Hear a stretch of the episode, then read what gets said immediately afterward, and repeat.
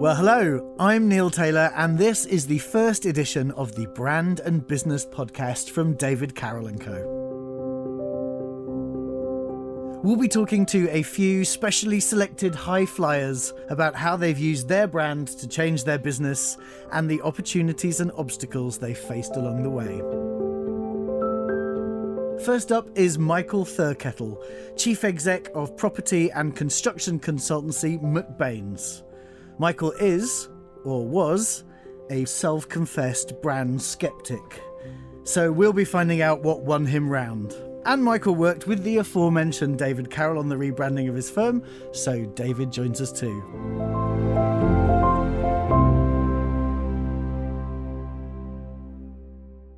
Michael, first of all, what is McBain's?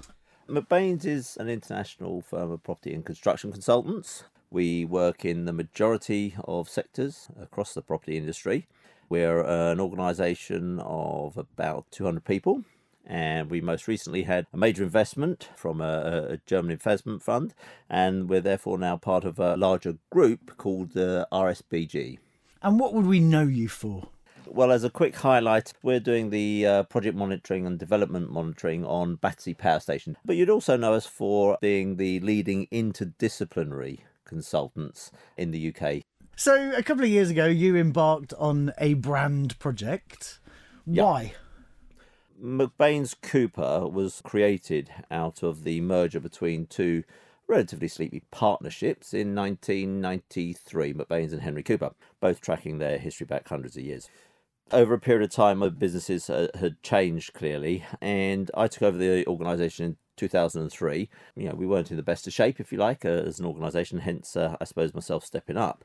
We've um, had great success up until about 2008 like most businesses, um, th- there was the recession and it was challenging, but unlike most businesses, we did very well through it. And I very much felt that the organization was at a stage where we needed to look at ourselves and understand what made us different. It was not a case of necessarily going back and coming up with new, but it was kind of visiting where we were before and what more we needed to do to take that next step as an organization because an organization particularly one where it's the service sector and people is more driven by the behavioral culture it's more driven by the processes that you have it's more driven by the way people act and do to and with each other than it is necessarily about the technical understanding. I mean, you know, there are a lot of good companies out there who are technically very competent. Clearly, I think we're better than most. But essentially, the technical side could and should be a given. A client, that's what they pay for. What they're getting then is all about the relationships and how those people work together to create the quality, the efficiency, the experience we seek the client to have. And you said it felt like a good moment to look at yourselves. Why that moment? I suppose I've had this niggling for quite some time that an organisation that uh, back in 1993 merged and these, these two parts supposedly coming as one whilst it's part of where we come from and it's very important because it establishes our credibility, I felt it was time to modernize the way we positioned ourselves to match the groundbreaking, if you like, way that we approach business, and very much the whole philosophy which we set out many, many years ago to change the industry and to change the way the professionals worked together collaboratively and under an integrated bespoke process, but more importantly, under a behavioral culture that removed the egos. I always felt that that next look would be when fundamental change was needed for the organisation. It, it, just felt like the right time. And you've talked about processes and behaviour and culture. I noticed that you've not talked about logos and photography and stuff like that. So why was this a brand project? Something unfortunately most people don't appreciate. And one of the few things I think that our organisation does appreciate, and that is brand isn't actually about the visual the visual should follow what it is you stand for. What is it that makes you different to other organisations? And the visual should do nothing more than support and re-establish and allow that to be something that people can see and be synonymous with your brand position as opposed to it being the brand. David, you're nodding along, uh, well, smiling. As, as, if we wrote that ourselves.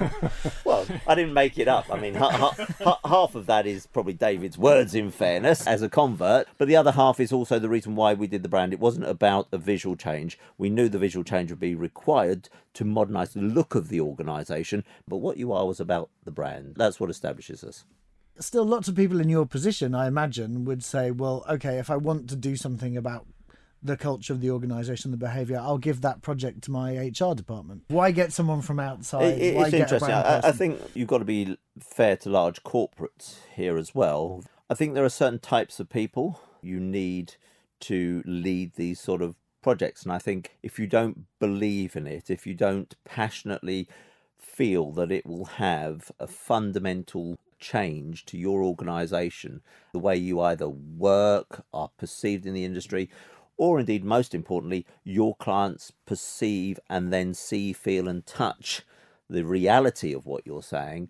If you haven't got the right people involved, then then chances are it won't happen. And I'm sure David will turn around and say, like, he doesn't really want to go in and see HR departments. He probably wants to go in and see the chief exec or the COO or somebody who can effect change. Is that right? Well, I mean, the CEO is the brand keeper in a way for the whole organisation. So the CEO's engagement is absolutely vital. And how typical or atypical is it for a CEO to get involved in something like this? Well, we've been quite lucky that we do deal directly with a lot of the CEOs. Day to day contact, maybe with a commercial director or an HR director or a marketing director, but the involvement of the CEO throughout the process, from the start, from the initial briefing through to sign off and engagement, is absolutely crucial. So, what did you actually do, Michael? The first thing we did was set out a team. We obviously had our marketing manager, we had our commercial director, and myself. That was effectively the team. And from my perspective, I suppose I do see myself as a brand. I set out very clearly back in 2003 and then 2005 again when I took the business over what we stood for, how we would operate, the behaviour I expected.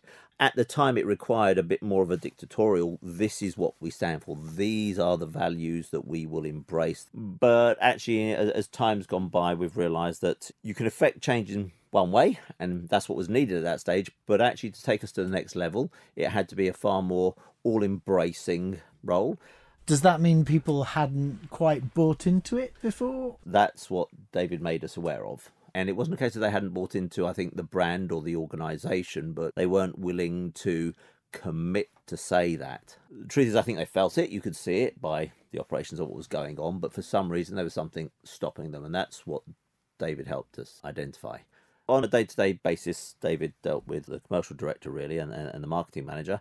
And in fairness to him, I really only got involved at the end in terms of the selection process to make sure I felt that they were the right individual, organisation, and the support services that would sit around him in terms of doing the project would be right. I think we we're very lucky to have got him.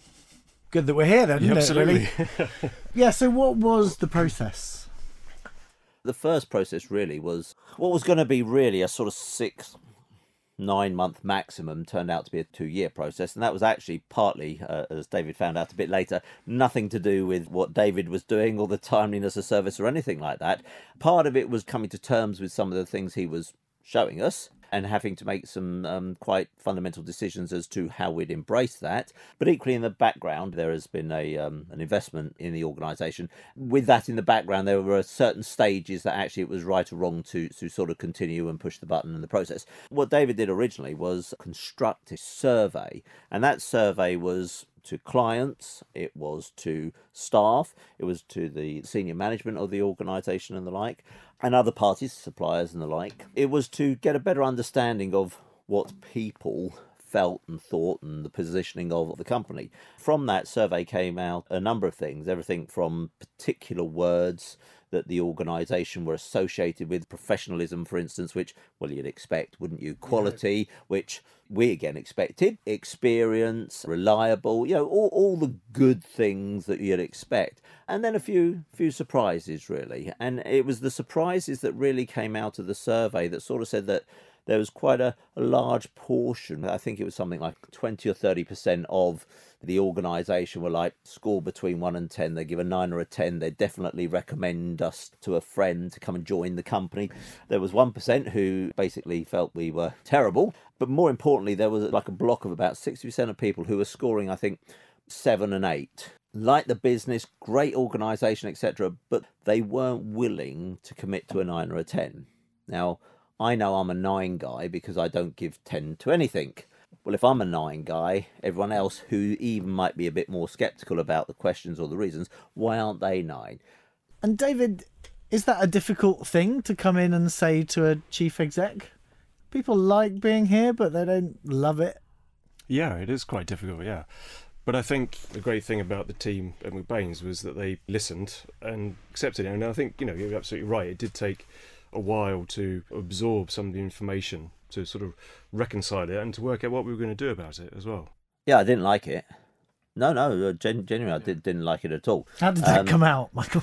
Um, it actually probably enhanced my skepticism about not the branding exercise. So I'm not a brand skeptic. I get it, but I think to turn it around, and again, not being rude to David, I was a skeptic about the people who do it. And what was your skepticism? And not obviously not David. What was your skepticism about the, the that kind yeah, of person? The skepticism is that I feel that sometimes it's more flowery. It's a bit, let's find a reason, let's badge the same thing up in a bit of a different way, take it off the shelf and dust it off, put a few different words on it. Oh, this fits for you. This is what you should be. And, you know, this is what it's all about. When you get a survey that says actually 99% of your people like being at this business, think it's a great business, etc., but actually 70% of them, or whatever it is, would not say, Yeah, I've got a friend, come and work at McBain's. It's like, well, why won't they make that step? If they really like it themselves, they're here, they're working, they love their jobs, they think it's a great business, but they wouldn't make the step of telling someone else to come.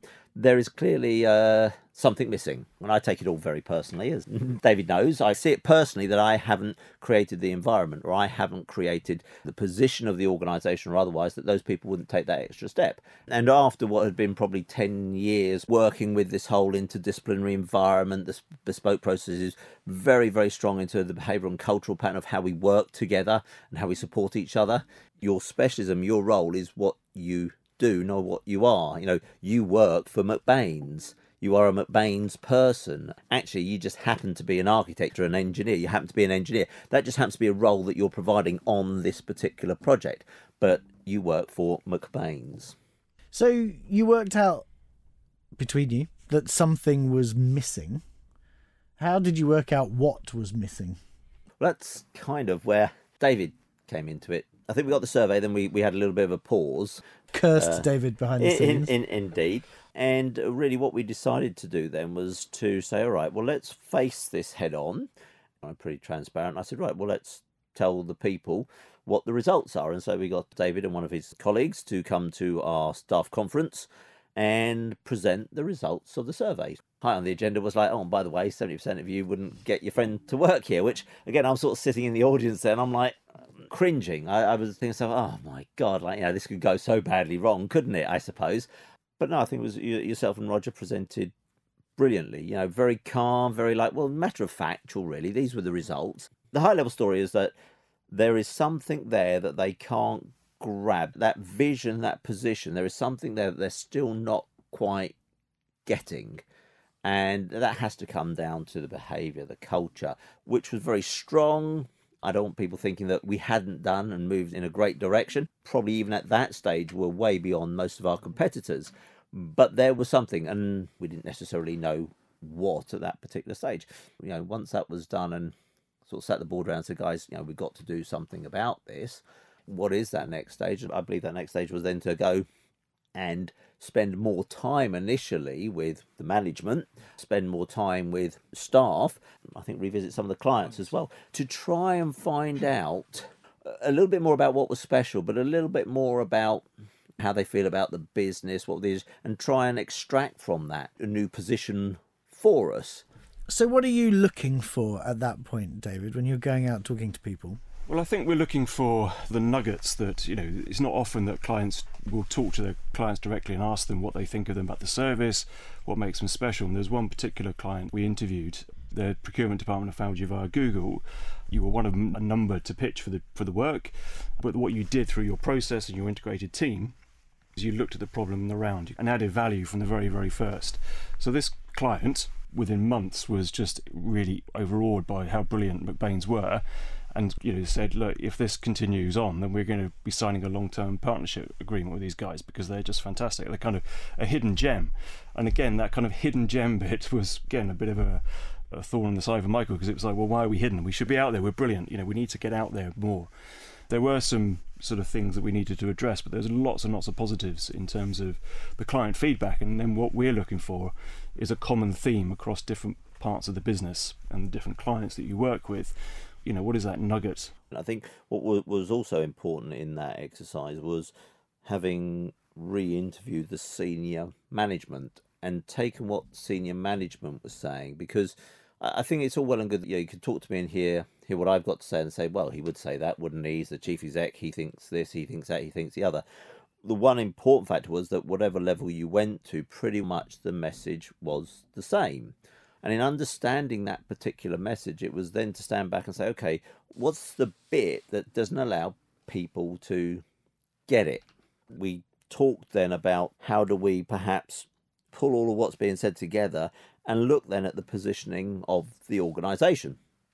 How might that look? What will it sound like that people could get it?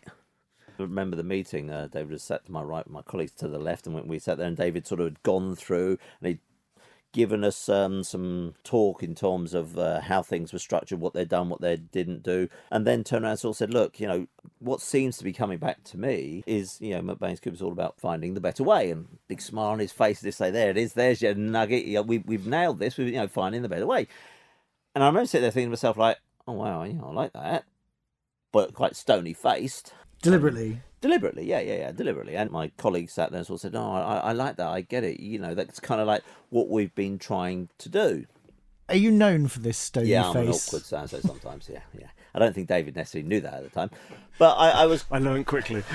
yeah, I was deliberately trying to be provocative to understand it myself because if I got it. I thought, oh yeah, sounds very nice. You know, I, I, sort of get it. You think there, there, are certain things that we haven't done, yeah, and this this whole finding the better way. I sort of get everything you said, and I just turned around to him and said, I said, I, I, don't get it. And he sort of looked at me and I looked at Gareth. I said, well, I don't. I, I don't get it.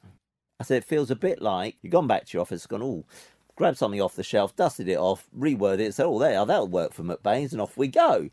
Upon which he was well, I was going to ask, how does that feel, David? at the time, it felt. I mean, because that's sort of front to our sort of professional. You know, it's kind of. And I think we said that at the yeah. time. It was kind of like it kind of made me. Uh, you said that. Yeah, I don't often get quite angry in a, in a meeting with a client. I mean, I wasn't angry, but it was kind of forceful, because saying, "No, we don't. We absolutely don't. You know, get off the shelf. I mean, we're, we're experienced, but we don't repurpose stuff for people."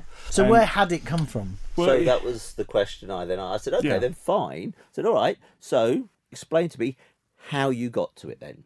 And that's when I then became less of a skeptic about the whole David Carroll scenario because that's when he actually was able, without looking at notes, that was quite important to me. If he'd sat there and started going backwards over pages and trying to pull bits out and, and show me bits, I'd have said, no, no, no, he, he doesn't know it, he doesn't feel it, he hasn't, this is just part of a, oh yeah, we had this all up together and here we come. And he sat there for about 10 minutes and gave me the full story of where this had all come from. And the evidence that he did give was actually something. Oh, and by the way, Michael, this is what you said. You said about changing the industry. You said the reason you wanted to change the industry because you were trying to find a better way of doing things. He said, and that was the sentiment itself. That's where that physically came from. But he went through and explained all the way to where he got. And I sat there and I thought, yeah, I do get it. Now I get it. And now I know it's ours.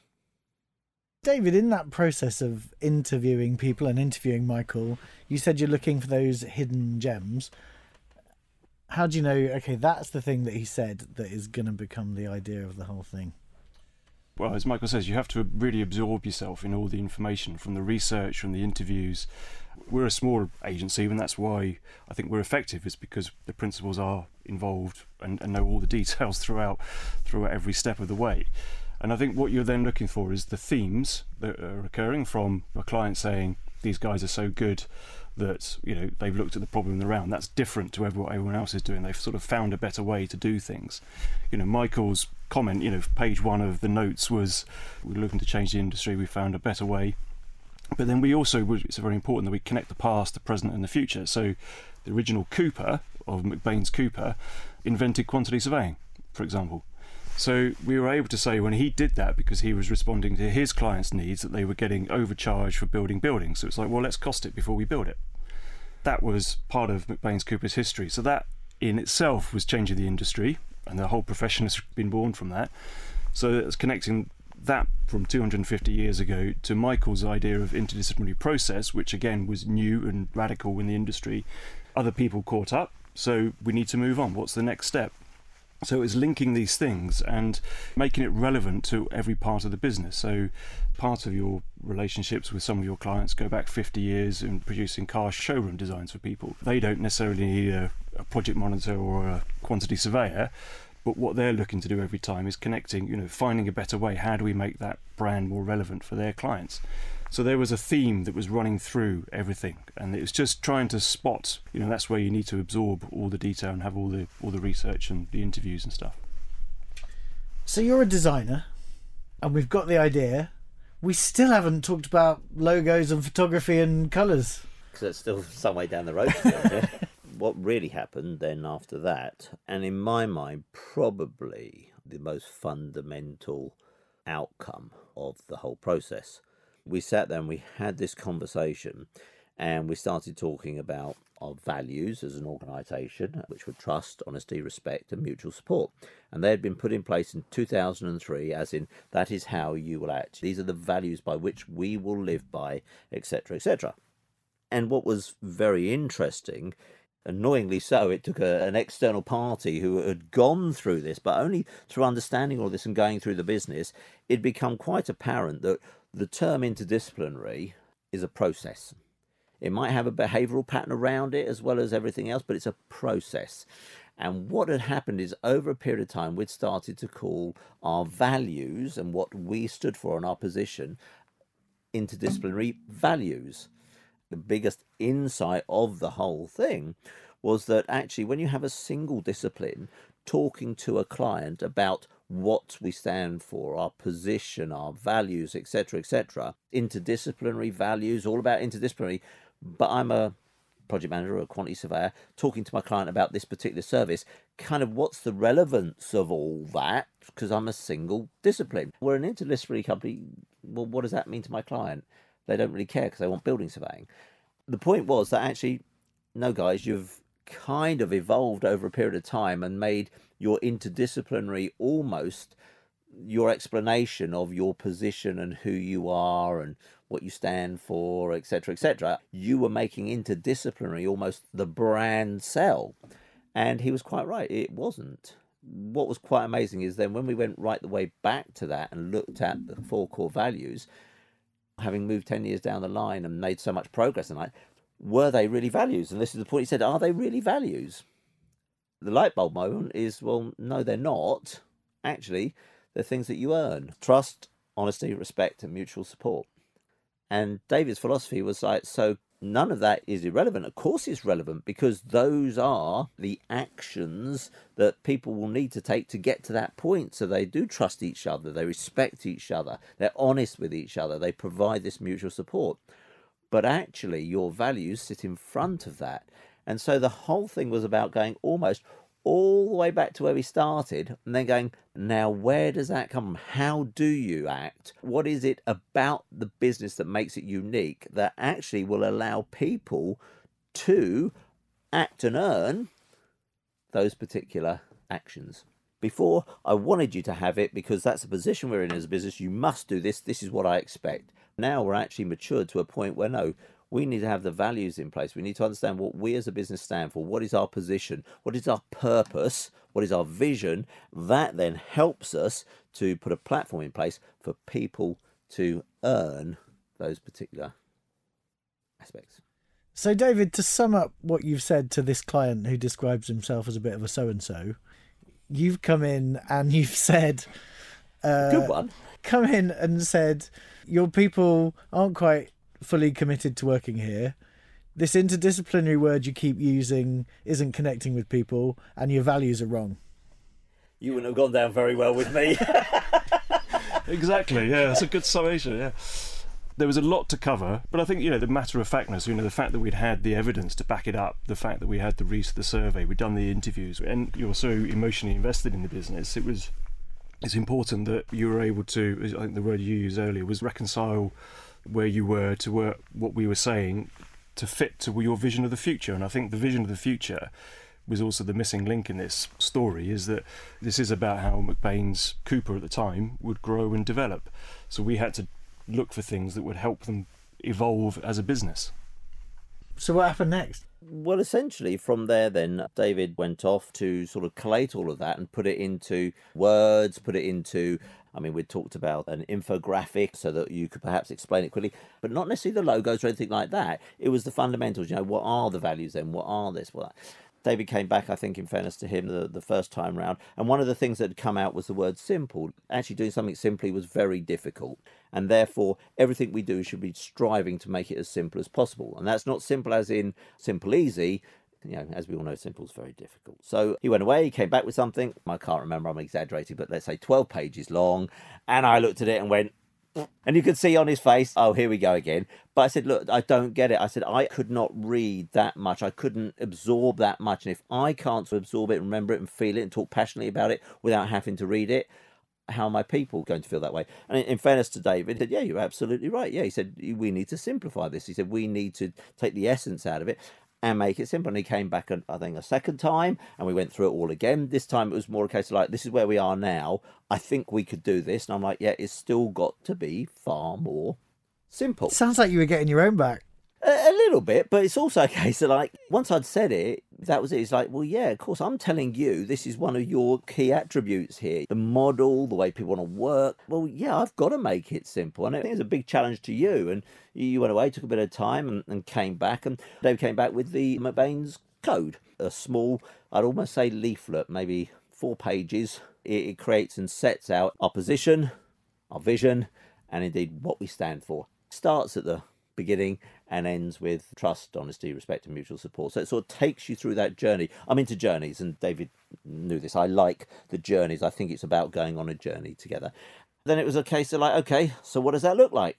And off he went. We had a to in and fro in about sort of logos, colours, this, that, the other. And again, it, the challenge was rather than ending up with McBain's and a logo, which is where we started, we thought the logo was actually quite funky. How can we make the logo part of the names, so the two are inextricably linked. You know, they, you can't really have one without people thinking about the name. You laugh, don't you? You created spaghetti writing. We looked, we looked at our own our own new text format and everything. But we came up then with a solution, and, and David created a logo that showed that continual evolution. It's like a circle; it just keeps going, and it's all about finding that better way that we'd go on. Every listener will be going to the website right now to see to see this logo. Please do. We've got a nice little animation which uh, we had done as well as part of it to explain what we stand for. So when you're getting that pushback, David, of okay, you said this is all has to be simple, make it simpler. Is that useful, or are you rolling your eyes, going, "Oh, bloody clients"? No, I think it's useful. I know, I know, because I, I always think if a client is saying something, there's a reason why they're saying it, and so you have to respond to it. You can't just ignore it. You have to engage with it, and you can come back and challenge it, but you have to go away and think about it. Simplicity was was a value we suggested, and then we weren't being simple, so we had to respond to that. And the McBain's code, getting that essence of what the brand is about, is absolutely crucial, and that became the foundation for everything that follows. Really, with all the uh, visual identity work that is the brief. If we get that right, get that signed off, get that engaged with, then it makes the second stage of the identity a lot easier. So that stuff, I guess, that brings it all to life and is the expression of all the thinking that you've been doing. Did you have any idea, Michael, how you would measure if that worked? The reality is that you can take a very hard line with these things and say, look, the key measure is your numbers. You know, do you improve your revenue? Do you improve efficiency? Do you improve profitability? It is a part because you invest in an organization a pound, how much are you going to get back? But the reality is, it goes beyond just a financial return. The model was as much about making sure that we've created a place where people want to work, where people feel a part of an organization. They understand our purpose in terms of trying to change the industry, finding a better way of doing things, everything from a project to the behavioral patterns to your association with your clients, etc., etc and that ultimately will have an impact on the organization whether it's because people are happier they're more efficient therefore they work harder commit more they get colleagues and friends in or we get better quality people in to enhance what we can do as a, a product. So ultimately it has to feed into the bottom line. But i think anyone who thinks that they're going to do it and sort of bang three months later they're suddenly going to be making far more profit and the like i, I would say utter madness. It has to be measured but it has to be measured in the long term for that organization in terms of its growth, its sustainability, and indeed its positioning in the market. And I think our brand and our position in the market has been hugely enhanced by both the exercise and our new presentation of who we are. We've moved offices. Having moved offices, it was a great opportunity to rebrand. And the reaction from our clients, you know, it's taken us to that next tier. Yes, it's a lot of what we've done, but actually, it takes somebody like David with his skill set to look at you and help you through that process. You can't do it alone. And if one of the triggers for the whole thing was your people and what they were feeling, how's it gone down with them? They love it. How do you know? we stood in front of them at the last staff conference before we introduced it and we presented the whole logo we presented the McBain's code how we got there and everything and uh, asked everyone to put their hands up if they liked it or disliked it or felt that they could embrace it and understood it and i think out of 125 people at the conference one put their hand down the only comment from that one person was they didn't understand where cooper had gone so i think pretty well we we nailed it but it's always actions speak louder than words. We're beholden now as a management team and me as a CEO to make sure that we live the dream. We do what we say we're going to do. We are the keepers. We are the people who, who enforce, if you like, the philosophy. So, how typical, David, is what we've talked about as the kind of process that you go through? The process is similar to most of our clients. We follow a, what we've now sort of calling the DEO process, which is about decide what needs to be changed, elevate the conversation, and then as to Michael's last point, it's about the obsessive reinforcement of once the brand is established to constantly embrace that. I get the change and I get the obsessed. What's the elevating the conversation bit? Well, the elevator of the conversation is is your difference. Yeah, the story of finding the better way. It's having that kind of the heart and soul of the business. What is it that makes you different? But also then dressing that up with the identity, the visuals, to make it fit the positioning. And how do you feel about it? Now you walk into a reception and see McBain's in giant letters. I love it. I mean, I think there was a point in the when we were developing the identity work that we'd taken Michael on a, on a journey, small steps from where they were existing with their existing identity, which I think was one of the other things that we talked about in the kind of difficult client feedback was that you know it's a bit boring, it's a bit safe. You're a much more exciting, engaging organisation than this. So we did a, a, small step, a medium step, and then a bolder step. We talked about, you know, the zig and zag. If your competitors are like this, you need to do the opposite. Branding is, is essentially about being different, about standing out in the marketplace. And I think once we had that conversation as well, it became easy that we went for a, quite a bold option. The crucial part of it was that it felt right for McBain's. It came through all this journey, all this research and knowledge, and definitely not an off the shelf solution. and Michael, would you ever do this again? Oh yes, most definitely. Go back to the philosophy of what you stand for is finding the better way. There will be a better way uh, at some stage, and this business will change as it grows and we're more successful and we work with different clients and technology changes, behavioral patterns change, social media changes, all of these things means that the business itself will have to evolve. And the trick is to allow the business to evolve, work with it, and then pick the right moment to say, now we're ready for that next step. Absolutely, I'll do it again. I'll do it for this business. I'll do it for a wider group. I'll do it for another organisation, or at least uh, open their eyes to it and the, the value of it. So, yeah, loved it. So we're going to play a quick game now of brand Mr. and Mrs. almost. I'll ask you both the same question and we'll see how similar your answers are. Sadly, there's no holiday to Tenerife together for getting it right. Michael, what was the best bit of the project?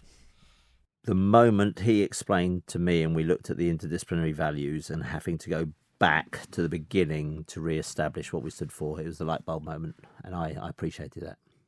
I think it was the various breakthroughs that we had, and I think that first light bulb moment unlocked a lot of it. But I think the thing for me was the staff conference when we presented everything and we did the show of hands, and there was you know overwhelming majority loved it, thought it was them, and embraced it, and it was great. I knew they would, so I wasn't. Uh, wasn't fun. Also, that was such a consultant answer. He pretended to agree with yours and then came up with his own afterwards. What did you get wrong? In the process, we should have ignored what was going on in the background and just pushed through and done it sooner. Albeit, life's about timing, and with the investment, the office move, and the rebrand all hitting in the same week, it kind of looked pretty planned. I'll pretend it was. Yeah, that's the trick, isn't it? Take credit for that. David, what did you get wrong? I think it was the simplicity angle that at that stage we just needed to have nailed that a bit sooner. I'll start with David. Anything that surprised you? The length of the project has certainly surprised me. I think it was about two and a half years from when I had the first meeting with Gareth and Denise, the commercial and marketing directors. As Michael explained, there were, there were reasons for that behind the scenes that we weren't aware of. Anything surprise you? The survey, that's, that's what particularly surprised me. Uh, and I think I was also uh, surprised at David's integrity, and that's not questioning his integrity. I was just surprised at his integrity because of my skepticism about that element of the market and that service sector. You might have answered the final question. What was the best thing about David? Uh, his integrity was aligned with ours as a business, and I hold integrity very high. It's one of our three core values. And when he was able at that first meeting to sit there and have the integrity to back up what he had said and stand by it, I knew he was right for us. And hold his own. It sounds like you like someone who can take a challenge. Indeed. David, best thing about Michael? One is the engagement. No, best thing about Michael. Just the one best thing, the engagement. My engagement. looks. Come on, David, help me out. The fact that he was so engaged and pushed us. I'm going to go for a second one and pushed us. Well, thank you, gents. Coming up in the next episode is investment expert Keith Holt on the value of brand to growing businesses. Until then, check out davidcarrollandco.com and leave us a nice review if you liked the podcast so other people can find us. Talk soon.